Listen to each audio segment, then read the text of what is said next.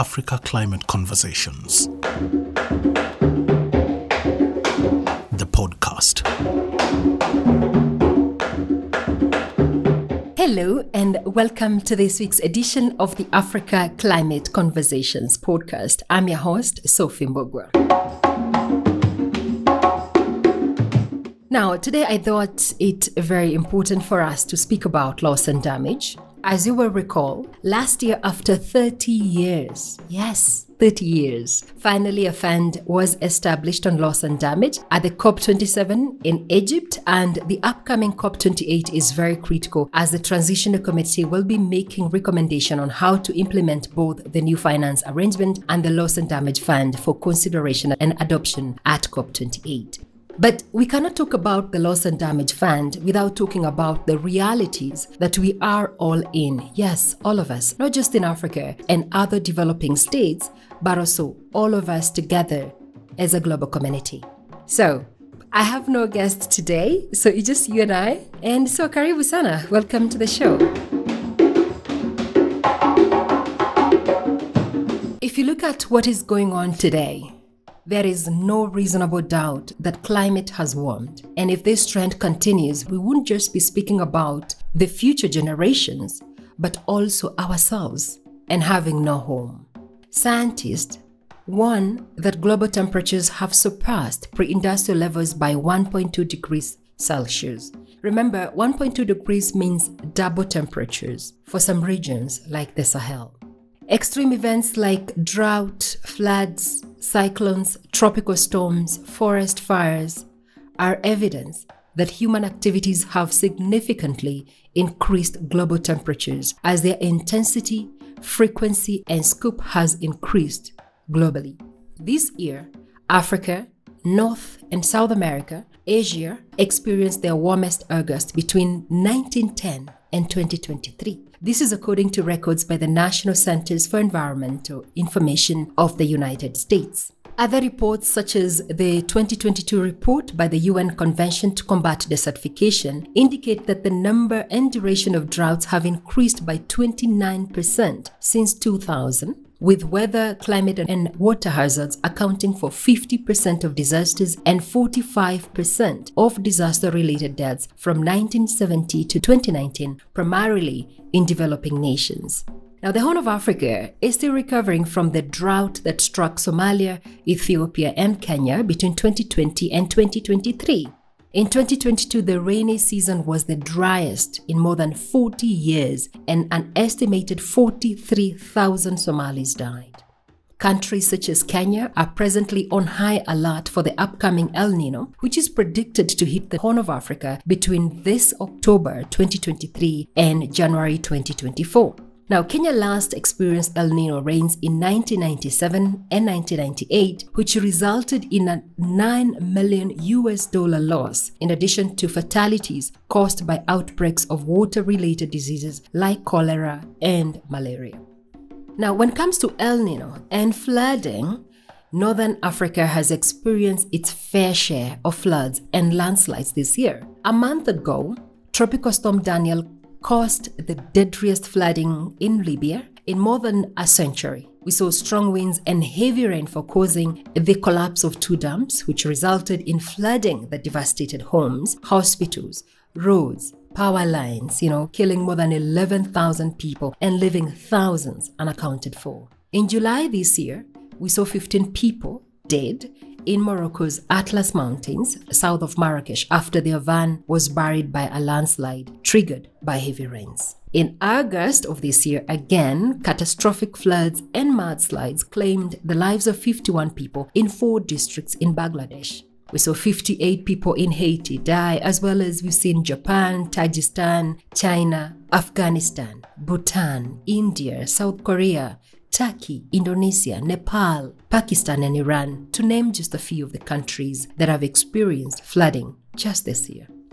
Not only are floods, cyclones, and droughts devastating nations, the World Economic Forum says that forest fires are becoming more prevalent, consuming nearly twice as much tree cover as they did 20 years ago.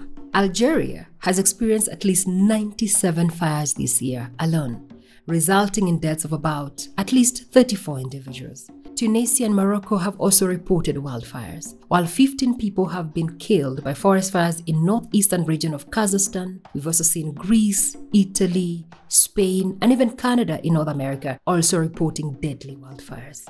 Scientists have been warning for a very long time now that the world's glaciers are melting at a very rapid rate. And when these glaciers thaw and melt, the sea level rises along with devastating water shortages. The most recent information is that the Himalayas could lose up to 75% of their volume by the end of this century.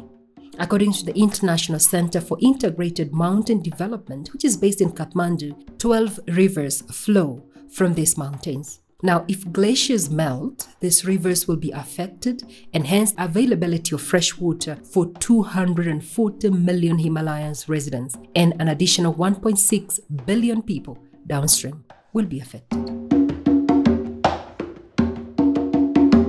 Now, when these catastrophic occurrences occur, they leave a trail of economic and non economic losses and damages. Economic damages such as destroyed infrastructure, such as roads, hospitals, schools, bridges, crops, livestock, and even revenue loss, which is quantifiable. Non monetary damages also, such as loss of life, culture, and traditions, culminating in an untold mental health crisis as people are increasingly compelled to relocate owing to climate change, cannot be quantified.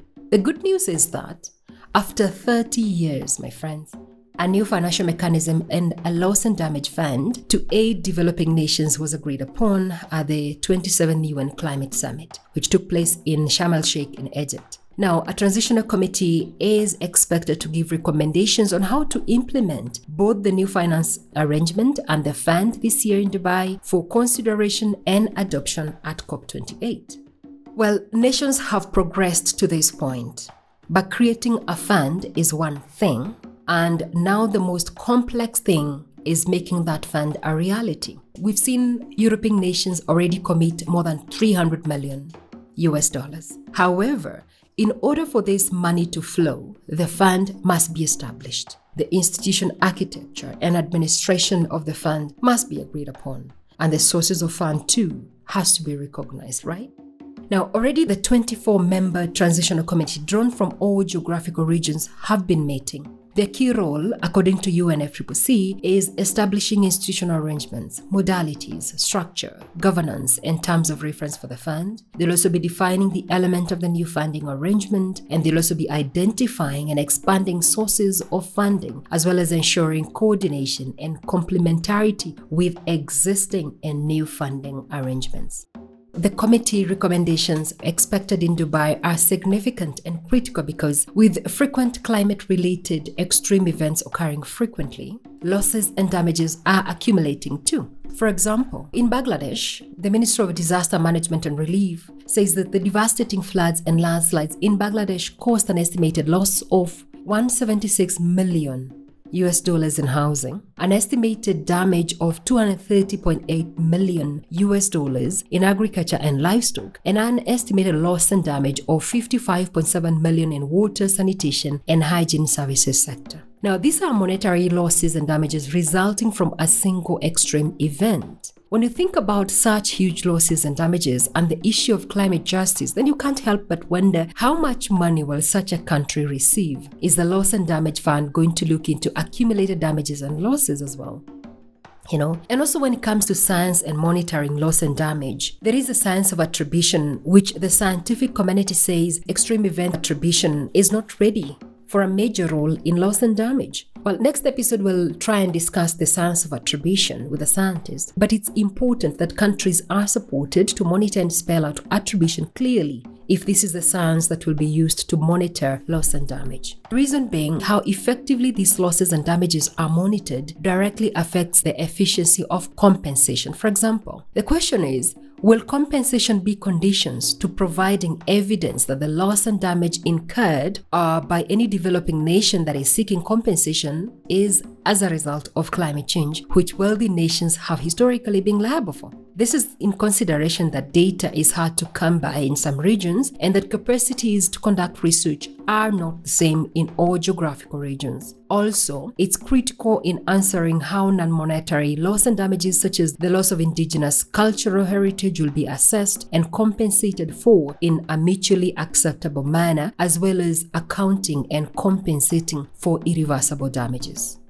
There are also issues with some of developing nations, such as particularly small island developing states, has said that the current climate financial architecture is largely failing to meet their needs. Should modalities of access to the L&D fund be considered to ensure that most vulnerable groups such as the SIDS have quick and effective access to these funds.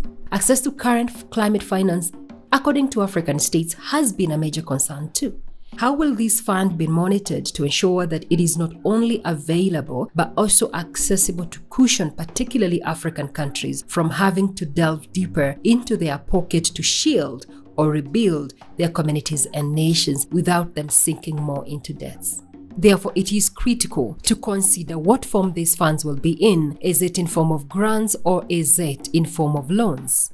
There are also other funds, such as uh, the newly launched World Bank managed Global Shield financing facility that was launched at COP27. It is actually comprised of seven developed countries and 58 vulnerable uh, country economies. How will governments ensure that such new funds and already funds that are existing under the UNFCCC mechanism are aligned? coordinated and tracked to ensure L&D funds are flowing in order to avoid repeat of the push and pull we've actually seen with climate financing pledges such as the 100 billion dollars that was made in Copenhagen.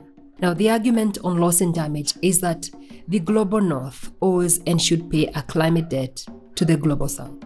Why? The global north has developed at the expense of the global south, whose contribution to the climate catastrophe in terms of emissions is tiny in comparison to their northern counterparts. These are some of the questions that makes the work of the committee and their recommendations very, very critical. Now, this loss and damage compensation, which is part of climate justice issue, goes back to the UNFCCC treaty, which acknowledges both the global north and the global south's contributions and responsibilities to the climate crisis. It is founded on the UNFCCC premise of shared but differentiated responsibilities and respective capabilities, which emphasizes the importance of addressing the global challenge of climate change in a fair and equitable manner. As a result, it is the obligation of the Global North to support the Global South with funds, technology transfer, capacity building to implement climate policies back at home, or to even handle rising loss and damages. And these economic losses and damages have been quantified. Overall, the loss and damage collaboration's calculated midpoint estimates of economic loss and damage in global south countries suggest that losses totaled 425 US dollars in 2020 and by 2030 these losses and damages will be at 671 US dollars. But the reality in accessing funds has been a challenge. And the hope is that accessing the loss and damage fund will be better right? Often nations have pledged, but while some have honored their pledges, some have not come even closer year after year, despite being among the biggest polluters. If anything, COVID crisis and the Russian invasion against Ukraine has proved that money exists. But is dealing with the climate crisis or enabling developing nations to adapt, mitigate, and recover from the climate crisis even a priority?